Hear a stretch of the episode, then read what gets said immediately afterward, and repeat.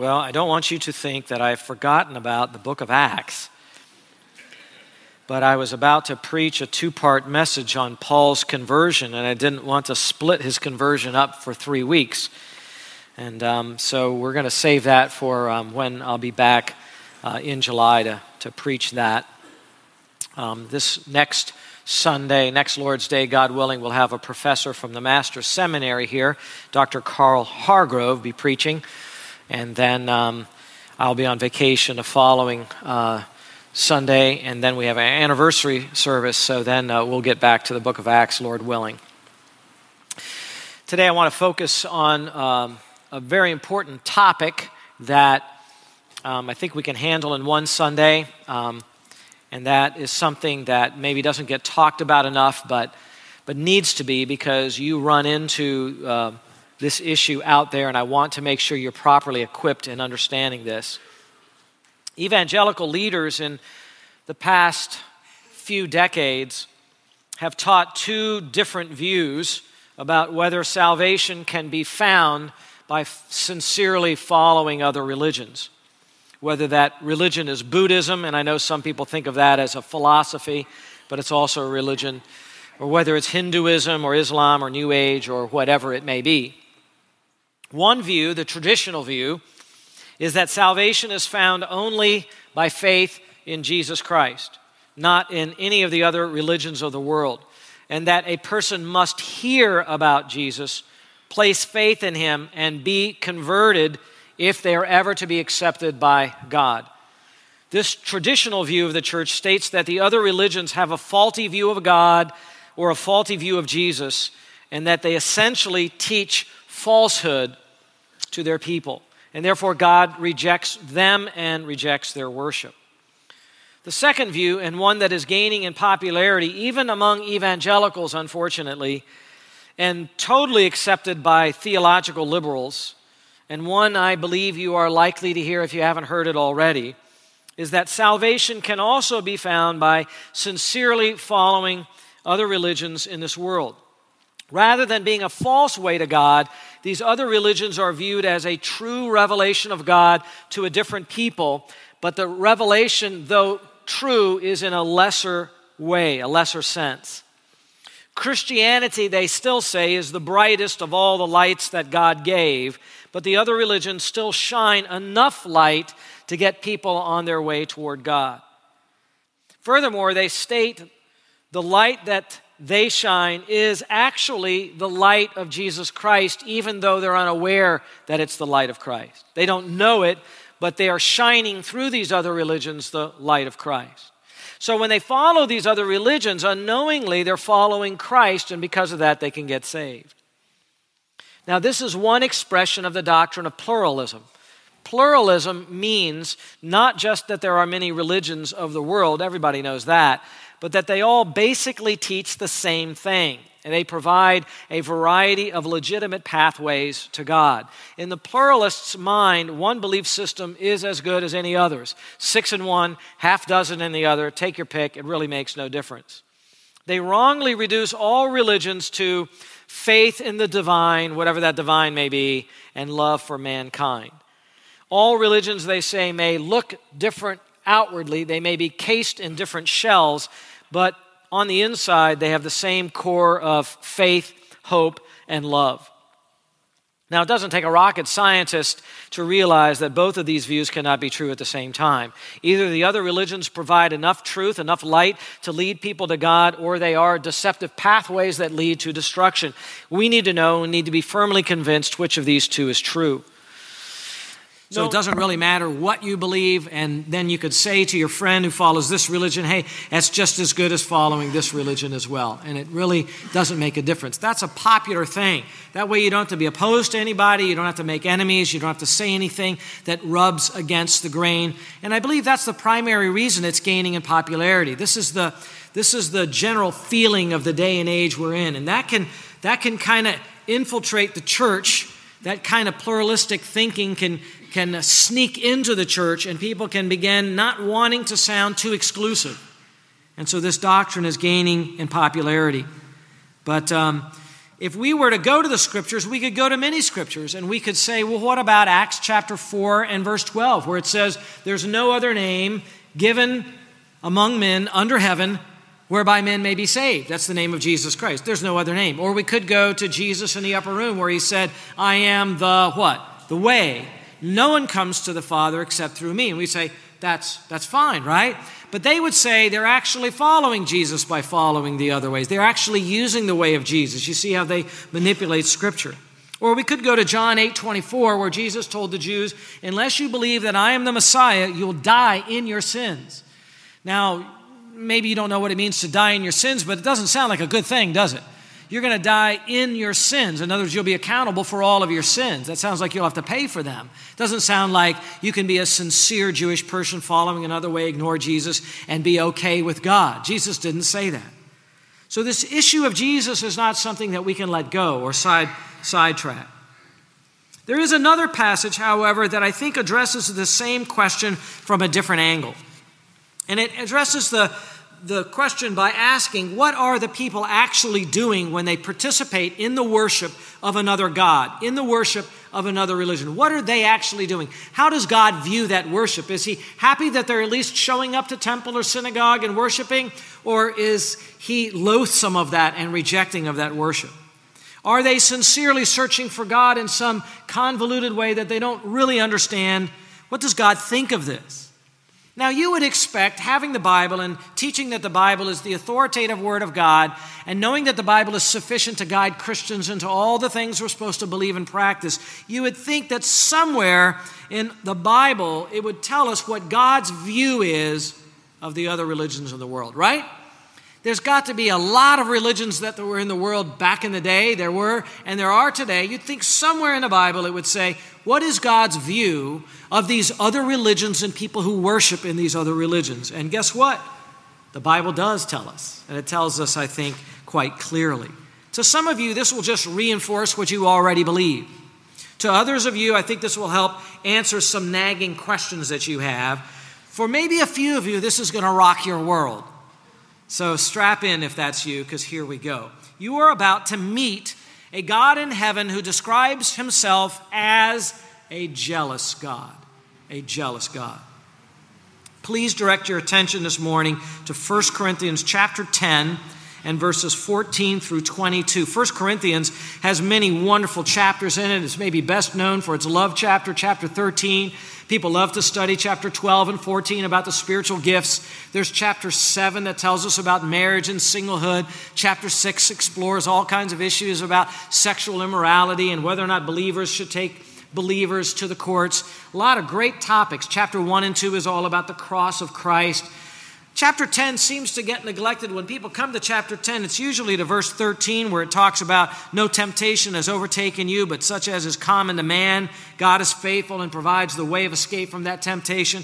A lot of people don't know about this section here, and I think it's a wonderfully instructive section of God's Word.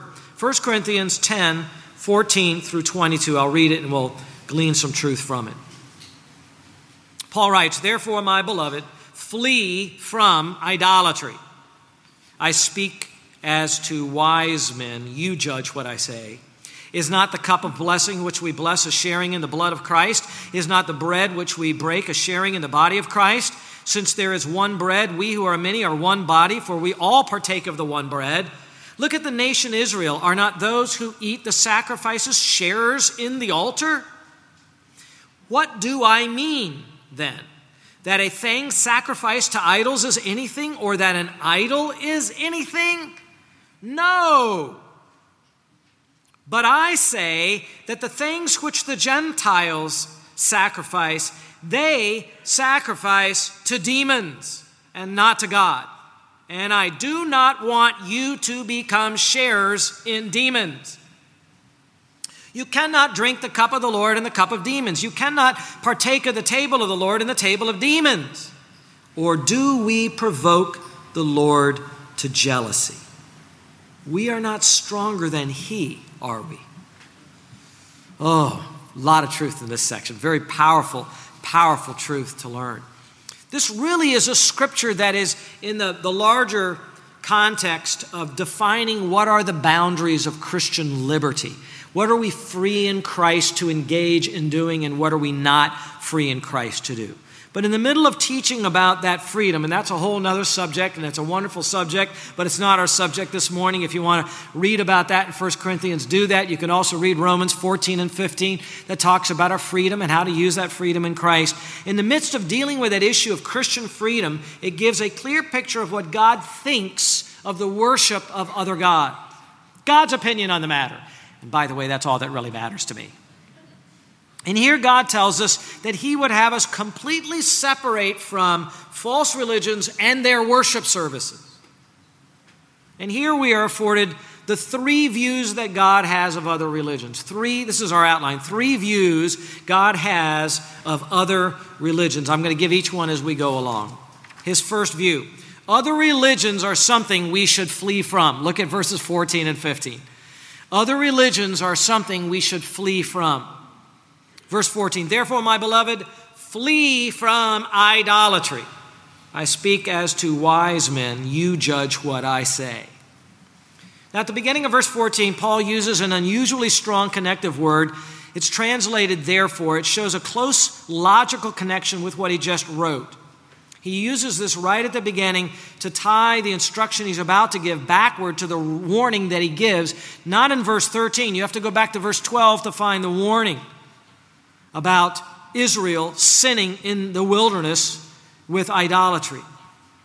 So, this instruction is in light of the severe chastisement that the nation of Israel had from God for its sin of idolatry out in the wilderness before they entered into the land of promise. So, what follows is also a strong warning for the Corinthian church. And by the way, it is a strong warning for you and me as well. It's against all idolatry and every form of idolatry. Yet, with the warning, I please note, because I think sometimes when we preach strong against certain things that are wrong, people think it's unloving. And so I want to point out right there that Paul starts with a note of care. He expresses his warmth towards the Corinthians by saying, My beloved ones, my beloved. He wants them to know what I'm going to say are tough words. They are a warning, but I love you. By the way, true love always speaks the truth, right? It's phony love and false love of the world, the love of tolerance that lies and says, I'm going to go along with your lie, and that's love. That is not love. And they don't have love. We have love because we speak the truth even when the truth hurts. By the way, I don't want a friend that will lie to me because they want to be my friend. I want a friend that's going to tell me the truth, don't you? Well, that's what Christians are to other people. They're saying, Look, I didn't invent the rules of the universe. I didn't invent God. This is God, and it's His word, and it's what He says. And you're going to have to face Him one day. You're not going to have to face me. You're going to have to face Him. And if you find out then, it's going to be too late for you. So, guess what? When I tell you the truth, it may sound like I'm a big fat meanie, but I'm not. I'm a nice guy. I'm telling you the truth now. You need to hear this. Flee idolatry. A strong and quick exhortation. Flee it. I like it when the Bible is very easy to understand. People say, oh, the Bible, you know, it's got so many interpretations, nobody can understand it. Flee idolatry. What do you think that means? There's the word flee, and then there's the word idolatry. I think it's pretty clear. In fact, it is the main point and the main application for the Corinthians and for you and me. Flee, fugo. It even sounds in Greek like fleeing, doesn't it? Fugo, you go, fugo. Flee, get out of here. It's an imperative mood. It's in the present tense, and in Greek that means flee and keep fleeing. Run and don't stop running. Don't look back. Keep going as far and fast away as you can. Paul used this exact verb concerning any sex, any sex outside of marriage. He used it back in 1 Corinthians chapter 6 and verse 18 where he said, flee immorality. Flee immorality, flee idolatry, two sins you're not to contemplate, you're to run from. God hates them both. A related commandment concerning idolatry is in 1 John chapter 5 and verse 21 where John wrote, "Little children, guard yourselves from idols." Well, idols must be something we have to be constantly guarding ourselves from.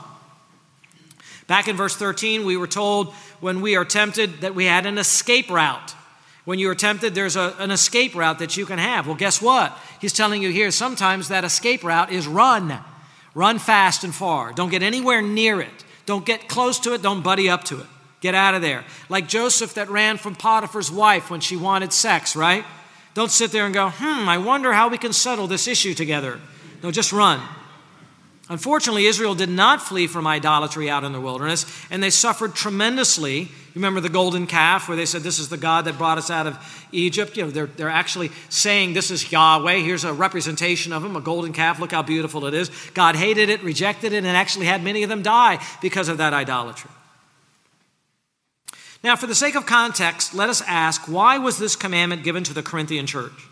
Answer because Paul knew the Corinthian Christians were being invited to pagan idol feasts in that city to join the celebration of another deity. These kinds of religious feasts were common in the city of Corinth. Religion was very much a part of common life in Corinth, just as it is in America today. The ancient Greeks were filled with all kinds of religious expressions. Corinth was no exception at all. The cultic followers of the gods of Egypt, Rome, and Greece were all there in Corinth. There was the temple to Aphrodite, the goddess of love. They had a thousand or so of their priestesses come down and descend from the Acrocorinth above down into the city to offer their bodies in sexual immorality as part of the worship that would go on uh, towards Aphrodite. There also was the temple of Poseidon, the ruler of the sea. There were other temples in Corinth of Apollo, Hermes, Athena, even one that was dedicated to quote to all the gods, just to include all of them. Corinth was an idolatrous and an immoral city, and they had to be told, flee from immorality, flee from idolatry. Yet the Christians there had regular social interaction with unbelievers, just like we do today. You are going to be bumping into unbelievers, and they are going to have their belief set, and you need to know where you can go, where you cannot cross the boundary with them, and what you are allowed to do. That's an issue of Christian freedom, you see. People are followers of other religion now. You run into them, you try to witness to them, you try to identify with them, connect with them. How far are you allowed to go? Many of those relationships for the Corinthians were started before their conversion. That may also be true of you. So it would be expected that they would attend some of the festivities. You know, we're having a festivity, it's kind of a cultural thing with us. We go and we do this thing, we're inviting you, there's a lot of good food, there's a lot of partying, there's a lot of beautiful music. Aren't you going to come? And then saying no seems like you're just being extremely rude. Paul perceived the danger in this, that some of the believers were edging too close toward idolatry. It appears that some of them seem to have thought of their freedom in Christ too widely. Oh, I have freedom in Christ.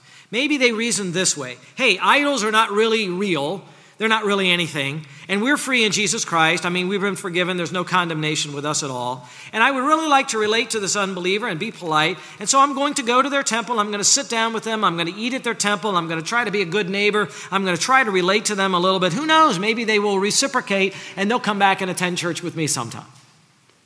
But what they did not factor in was that participation in the pagan, idol festivities was actually worship and a misuse of liberty. It crossed the line with God. It was not an area of freedom for them. God did not want them doing this, God wanted them fleeing from this. So, Paul next appeals to their sense of discernment. You judge whether or not this is true. I'm speaking to you as to those who are mature, those who have been taught the Word of God. You judge this. I'm teaching you something that's spiritual. You sit and think about this and contemplate this. By the way, all good Bible teaching engages the minds of believers, right? What we're teaching, don't accept just because I'm saying it. Think about this, sort this through Scripture, study this, and you will see this is true. You're mature, pick up the Word of God and study this through and see what it says.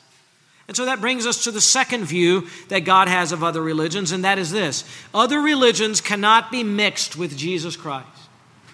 Other religions cannot be mixed with Jesus Christ. Now, this is the bulk of the section, verses 16 through 21. I'm going to read it as we kind of go through it here.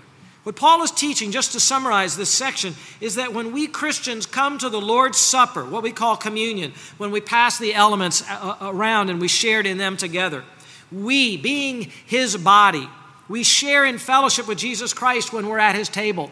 He is present with us, and we share that fellowship with him. And we cannot do that and at the same time sit at the table with demons. That's what he's saying. Now, what does he mean? Let's see how he develops his thought. First, he gives two illustrations of what he's trying to teach. The first illustration, illustration number one, is in verse 16. Look at it. Is not the cup of blessing which we bless a sharing in the blood of Christ? Is not the bread which we break a sharing in the body of Christ? Since there is one bread, we who are many are one body, for we all partake of the one bread. Now you can hear this is the language and the imagery of the Lord's Supper, what we call communion. The cup of blessing, what's that? That was likely the third cup in the Passover feast of the Jews, which was a cup that was actually blessed. That third cup was likely the one the Lord Jesus used in the Passover feast at the institution of the Lord's Supper when he spoke of himself and his own blood. Paul speaks of one cup. Now, when we pass it out, we have about what? 400 cups, right? Paul speaks of one cup. Why does he speak of that? Because they took one chalice, they took one cup, and they passed it around, and all the disciples drank from that one cup, meaning that we all receive life from the one source, and that is the blood of Jesus Christ. So also with the bread. It's spoken of as one bread, symbolizing Jesus' body. They had one piece of flat bread and it was passed around hand to hand, and it was broken one piece at a time, and they would partake of that. They were all eating from one loaf. They all received their life from one source, the body of Christ. Here, Paul teaches that partaking of the cup of wine is sharing in the blood of Christ. Eating of the bread is participating in the body of Christ. At the time of communion, we fellowship intimately with Christ, and he fellowships with us.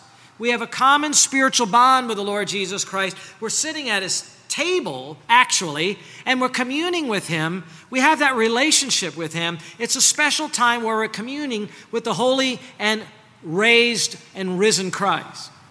It's a time when we deeply commune with him. It's not to be taken lightly.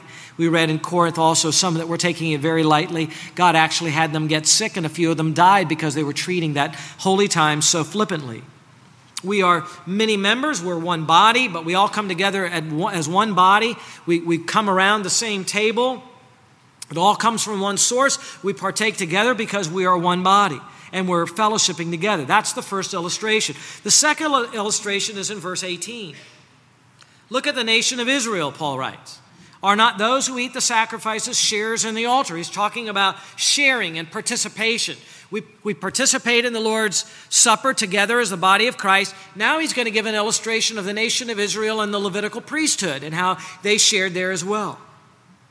The offer, the offerer of a sacrifice would bring the offering, bring it to the Le- Levitical priest, who would then do with it what, whatever he was supposed to do chop it up, kill it, offer it, burn it, do whatever he was supposed to do with it. And he would take part of that burnt offering on the, bur- on the bronze altar and and the priest would take some of that, and the priest would eat some of that, and the offerer would eat some of that as well. They would partake together, they would share together in the offering, you see, and that was the point. To show communion between the Lord and the worshiper, they ate. So there was participation in, in, in the times of worship. There was fellowship. There was connectivity that was going on in both illustrations. At this point, Paul anticipates some objections to what he's about to tell them in fleeing idolatry and, and not participating in these other things. He's anticipating objections, and so he makes a clarification. Look at verse 19. What do I mean then? What am I getting at? What, what is the point I'm driving at, at here? That a thing sacrificed to idols is anything? So that thing that they brought into the temple, is that really anything there? Or is the idol itself anything? Is that what I'm saying? Don't be confused, Paul writes. I'm not teaching that the idol is real. I'm not teaching there, that there are actually other gods out there. By the way, if you were to rewind to 1 Corinthians chapter 8 and verse 4, he wrote this Concerning the eating of things sacrificed to idols, we know that there is no such thing as an idol in the world, and that there is no God but what? One. There's only one God. That's reality. There's only one God.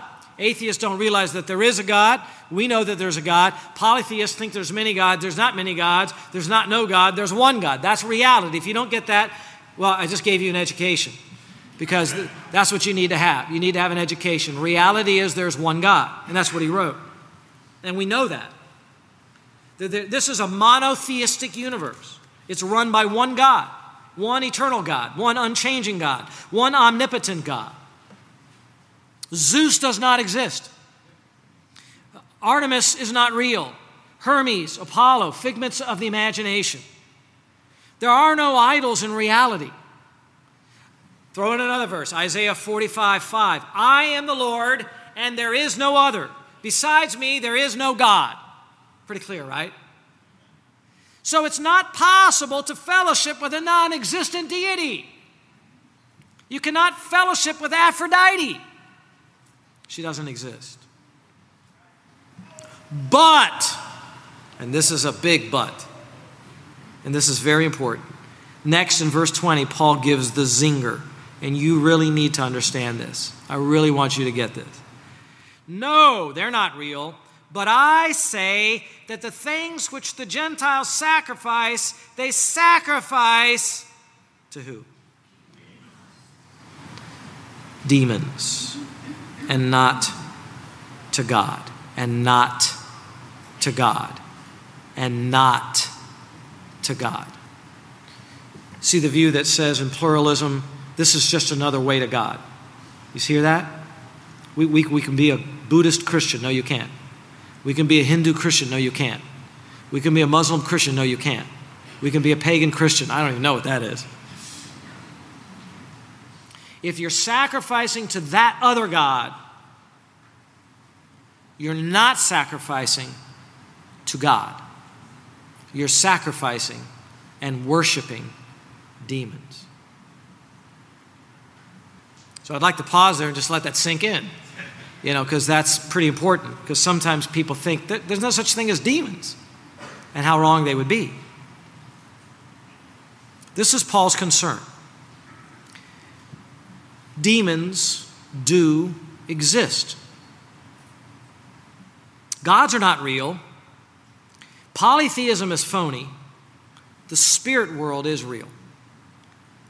There are angels. They're not these cute little cherubs on the Christmas tree.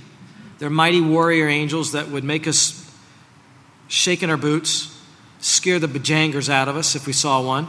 That's why they always have to say, What? Do not fear. What do you mean, don't fear? First, I'm going to fear. First thing I'm going to do is fear. I'm going to fear. I'm going to fear a lot. I'm going to tremble in fear. That's what angels are. They're real. Some of you say, I, I want to see an angel. Yeah, yeah, you better think about that one before you pray that one.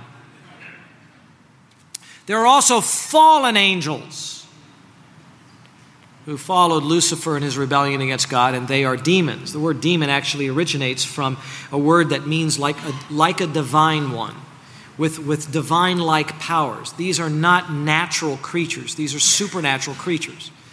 Where are they? They are spirit beings. Yeah, well, I only believe what I see. Well, then you can't believe in God because you don't see Him either. As sure as God is real and as a spirit being, there is a spirit world. As sure as heaven is a real place and we can't see it, there's a spirit world.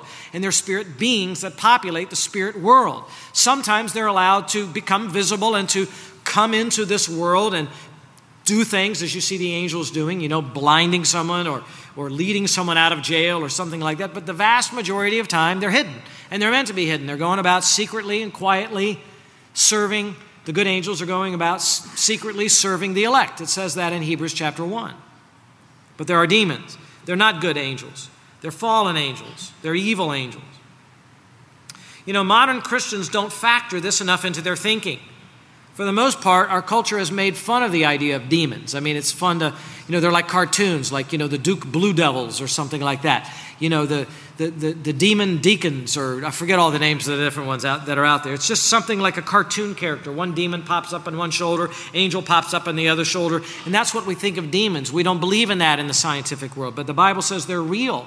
They're very intelligent. They introduce lies into the church according to 1 Timothy chapter 4 and verse 1. Dr. Merrill Unger has a book called Biblical Demonology. I don't recommend it because it dives deep into this issue, and I don't want you spending tons of time in it. Uh, but if you have a research paper or something like that to do, it's okay. He says, Many in a boastful age of science and enlightenment dismiss the biblical claim as a mere remnant of medieval superstition or treat the whole matter as an amusing joke. That's true. But he goes on and documents how the, the pagan religions around the world, even in ancient times and modern times, all understood that there were spirits, familiar spirits, and they understood these are just different names for the same group of people that we're talking about, the same spirit beings we're talking about, demons. They knew they were there, they were aware of their power, they were aware of their activity, and for some reason, the modern world is less aware. You can't read your Bible without seeing that demons are real. They are not superstitious de- designations for diseases.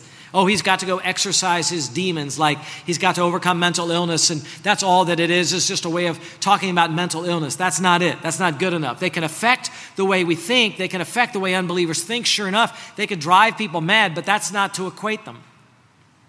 They are not spirits, by the way, of wicked men who are now deceased. They're not some pre Adam race that died and now they're like, no, they're not that. They're fallen angels. Luke chapter 16 and verse 23 indicates that when evil people die, they do not turn into demons. The demons already have a set number. They were created a long time ago. They were created good and they, they fell. Just like man fell, a group of angels fell. Demons are supernatural fallen angels and they have all of the powers of good angels, although God restricts their use of them. Dr. Charles Ryrie summarizes the, uh, the proof of this. Demons are the angels who rebelled with Satan. In support of this are the following considerations Satan is designated the prince of the demons in Matthew chapter 12 and verse 24. We know that Satan has well organized ranks of angels who further his purposes. Two of these ranks are labeled rulers and authorities, which are the same designations for two of the ranks of good angels in Ephesians chapter 3 verse 10 and Ephesians chapter 6 and verse 12. In several places demons are called spirits though they are unclean spirits, which associates them not with humans, but with angels. Angels are called spirits. End quote. In Matthew chapter 25 and verse 41, it also refers to the devil and his angels. They fell with him from their original holy position that God gave to them. So, just as the holy angels have their ability to affect nature, so these evil angels possess real, though limited, power. And they are the powers of deception behind the worship of every other God in every other religion in the entire world. Behind each religion and behind each statue to worship and behind each false representation of God is the brain thrust of some intelligent evil spirit. The lies in these religions are introduced not by creative, meditating men or women but by demons. They are the ones who concocted the ideas and injected them into the human race so that they would become a religion, so that they would get the worship that they crave. I mentioned that they even introduced false doctrines into the church. Listen to 1 Timothy 4:1. The Holy Spirit explicitly says that in latter times some will fall away from the Christian faith, paying attention to deceitful spirits and doctrines of demons. Demons teach, they have doctrine, they have things they want you to believe, they have, they have ideas they want your mind to go after. And so they even bring them into the church to draw some out of the church to cause them to worship the true God in a wrong way. This equation of other religions with demons is actually attested in the Old Testament as well. Did you know that? Deuteronomy chapter 32, verses 16 and 17. It says this They made God jealous with strange gods. With abominations, they provoked the Lord to anger. They sacrificed to demons who were not God, to gods whom they have not known, new gods who came lately, whom your fathers did not dread. Notice the equation of demons with the gods, and notice God's rejection of both of them the gods of the people, the gods of the Gentiles, the gods of the Hindu nation today, the gods for those Buddhists who actually believe in God or they get into the worship of some gods. Some Buddhists do, some don't. Those are false gods. What is Allah? It's another name of the true God. No, he's not. He's a false God, impersonated by a demon. That's who he is. Psalm chapter 106. Verses 36 and 37 they served their idols, which became a snare to them. They even sacrificed their sons and their daughters to the demons. He's equating demons and idols, demons and idols. And so the worshiper goes into their temple to enjoy the feast with their God. There's a statue there. They think of their God as providing rain, they think of their God as providing something else that's beneficial for them and unknown to them, but known to the demons. They are worshiping and fellowshipping in that meal and in that worship service with the demons. That is what is actually happening. That is the curtain pulled back. That is looking back into there and saying, what's actually happening here? They're fellowshipping and sharing and participating with demons. That's what they're doing. When we flirt with idolatry, when we flirt with false religion, any false religion, even under the banner of Christianity that has departed from the gospel, we commune with and open ourselves up to demonic influence. Did you know that? Did you know that you, you can never be possessed by a demon, but you can open your life up to the influence of the devil? And you don't want to do that. That is why we read such strong warnings given to Christians from synchronizing their beliefs with other religions. In the second letter, Paul would write to these same Corinthians in, in chapter 6 of Second Corinthians, verses 14 all the way through verse 17. He says, Do not be bound together with unbelievers. He doesn't mean that you know you can't go out and do this and do that with unbelievers. He's talking about ministry and worship and service. Do not be bound together with unbelievers, for what partnership have righteousness and lawlessness? The answer to that question is none. What fellowship has light with darkness? You answer it, none. And then he says, What harmony has Christ with Belial, another name for the devil? And the answer is zero. There is no room for compromise or freedom in this area, God says. Worship of God in any other form and joining people worshiping Him in any other name is idolatry and is participation with demons. Brothers and sisters, worship and false religion like this is an abomination to God. Dr. John MacArthur gives this insight. Everyone worships, he writes, even an atheist. He worships himself. When men reject God, they worship false gods. That, of course, is what God forbids in the first commandment. False gods may be either material objects or mythical, supernatural beings. End quote. Then he goes on Idolatry does not begin with the sculptor's hammer, it begins in the mind. When we think of God, we should visualize absolutely nothing. No visual conception of God could properly represent his eternal nature and glory. End quote. We don't think of a cow, we don't think of a horse, we don't think of a unicorn, we don't think of the man on the moon. We don't think of an old man with a gray beard up above. No, that's all idolatry. This has profound implications for all the religions of the world. What is an idol? A false God. A false or incomplete or reductionistic image of the glory of the one great and true God we worshiped here today. It is calling God something He is not. It is reducing Him. It is smearing His face. What was God's view of the gods of the nations that surrounded the nation of Israel? Well, I think he made it very clear in the first two of the Ten Commandments, did he not? Thou shalt have no other gods before me. Thou shalt not make an image and bow down before it.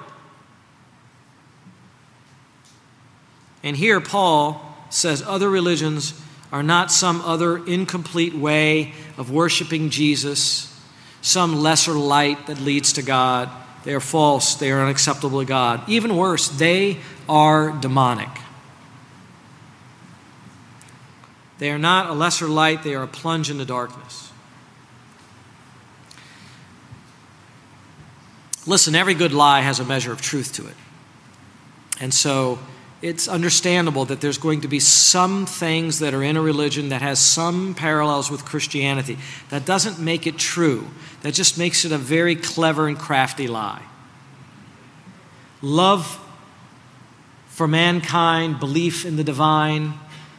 You could say all religions have something like that, but they all mean something different in those religions faith, hope, love, but they all mean something different. It's a different hope, a different faith, a different love. It's not the same.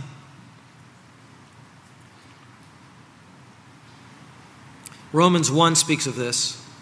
Speaking of idolatry, it said, professing to be wise, the worshippers of these other religions became fools. They exchanged the glory of the incorruptible God for an image in the form of corruptible man, birds, four footed animals, and crawling creatures. Idolatry never pleases God. It never pleases God because it never represents God correctly. So, in the modern world, religions speak of God, and they don't speak of him as a person, but they speak of him as a world force. That's a demonic idea. When they give him another name, like Allah, who has different character than the God of the Bible, that's demonic. When they even promote what 2 Corinthians 11:4 calls another Jesus, another Jesus is a false Jesus. It's not good enough to believe in any Jesus. You have to believe in the right Jesus. That is all idolatry. Dr. Gromacki, in his commentary, commented This statement disproves the theory that all men worship the same God, only using different terms and methods. Although idols actually do not exist, demons use men's affinity to worship idols to get worship for themselves.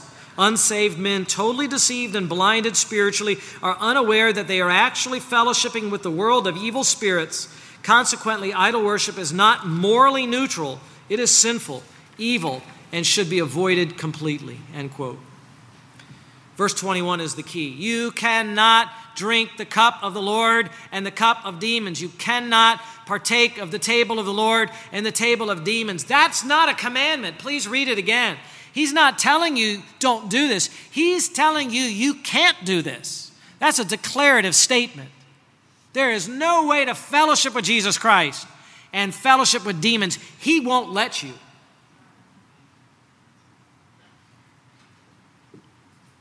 Charles Hodge writes The table of the Lord is the table at which the Lord presides and at which his people are his guests. The table of devils is the table at which devils preside and at which all present are their guests. What the apostle means to say is that there is not merely incongruity and inconsistency in a man's being the guest and friend of Christ and the guest and friend of evil spirits, but that the thing is impossible. The Lord is holy, the demons are unholy. They just don't mix. You can't commune with the two of them at the same time. God won't commune with you if you commune with the devils. What did Jesus say in Matthew 6? You can't serve two masters. You could try, but you will fail. Again, Dr. Hodge says the heathen did not intend to worship devils, and yet they did. What would it avail, therefore, to the reckless Corinthians who attended the sacrificial feasts of the heathen to say that they did not intend to worship idols? The question was not what they meant to do, but what they did. Not what their intention was, but what was the import and effect of their conduct. He goes on. This principle applies with all its force to compliance with the religious services of the heathen at the present day. Those who in pagan countries join in the religious rites of the heathen are just as much guilty of idolatry and are just as certainly brought into fellowship with the devils as the nominal Christians of Corinth, who, although they knew that an idol was nothing and that there is but one God, yet frequented the heathen feasts, end quote. Beloved, this applies to your participation in any false religious ceremony of worship. We want to be careful with our words. We want to be loving in our outreach towards other, but you cannot go into a worship service of a false religion, participate in that, and not be participating with demons. We know many Roman Catholics do not understand what they are doing when they come into a Mass and they're worshiping in a Mass. Many of them, I think, think that they're worshiping in Jesus. And many of them may have the best of intention. And I don't mean to judge all their motives or anything like that. But when they hold up the wafer and they believe that wafer in the Lord's Supper and the Mass has literally been turned into the body and blood of Jesus, and they believe it so much they bow before it and worship it and genuflect before it, they are worshiping without knowing it a demonic idea. And you cannot participate in that. You cannot be part of that. There is a line, and you cannot cross over that line without enraging God against you. The same thing is true with some festivity that a Muslim has, and you're trying to identify if it is part of their worship, it is part of their celebration of their God, you cannot partake in it. And some of you have origins from the East, you have to sort that out with the different customs of the worship of ancestors and things like that. You cannot participate in the worship of ancestors in feasts that have that. It's not that the food is contaminated, it is that the act itself is a celebration with the demons in their trickery. You know better. You are mature. You know the truth. You have to be the guiding light for other people. And I say, be gentle as you can because they don't understand. And it's hard enough for them to hear that about their own religion. It makes us sound like we're, like we're arrogant and it's our way and it's only our way. And you have to be gentle and you have to explain to them look, I, I, it's not that I want this to be true. I love Roman Catholics. I love witnessing to Muslims. I love witnessing to Jewish people. But the Jews, as they rejected Christ, the Bible calls their synagogues the synagogues of what? Synagogues of Satan. And you have to tell them this is not another avenue to God. This is not a lesser light.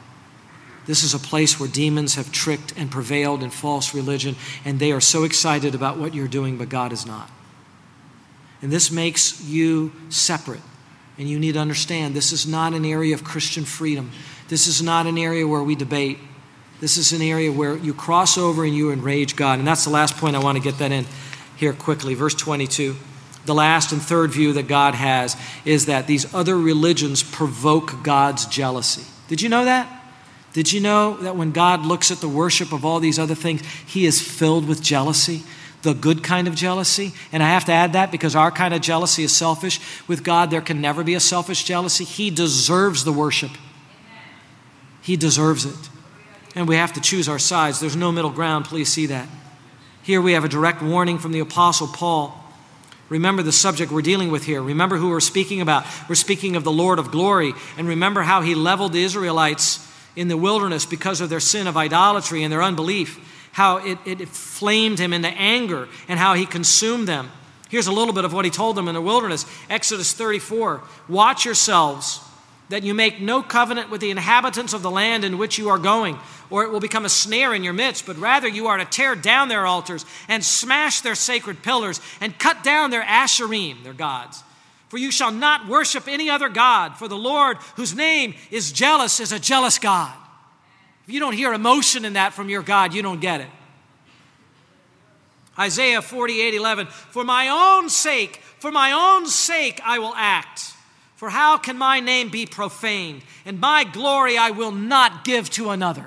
Does that sound like God is selfish? He is not selfish. He belongs, all glory belongs to God. And He will not give it to a false religion. He'll not share it with Muhammad or Allah. He will not share it with Buddha. It all belongs to Him. That's why we're in here, to give Him that glory. And that's why He says, You don't want to incite God to jealousy, do you? You want to incite God to jealousy? Then he asks the next question You are not stronger than him, are you? You're going to do fisticuffs with God? You're going to cite him to jealousy? You ever seen a jealous man when his wife has been violated? Have you ever looked in the eyes of a man whose wife has been violated and he is jealous, filled with jealousy? You ever thought about the rage and the anger there? You think about God when his glory is violated. No man will stand before that rage. This is not something God takes lightly. Maybe you thought it was. In a pluralistic age, I thought we needed that warning where everyone is saying, hey, let's just all just get along. Okay, we'll do our best to get along, do our best to live at peace with everyone, do our best to speak well of our fellow uh, countrymen Anyone else we talk to, we'll do our best to respect them in every way we can, but we will not cross the line and join them in those activities that worship these other gods. Got it? It should be clear. And they're not other pathways to God. There are pathways that Jesus said there are two roads the narrow one that leads to life, and then there's the broad way that leads to destruction, and that destruction is everlasting destruction. Father, ingrain these truths upon us. Help us to understand you as a jealous God. Help us to worship you with all of our heart and be faithful to you. Help us not lift up our skirts to other lovers, but only be faithful to one, to you to love you with all our heart, soul, mind, and strength, and come in here ready to give you exclusively all the glory. For every benefit we have in our life comes from you. And we thank you for this message, Lord. Please be with us in our baptism service now. Amen.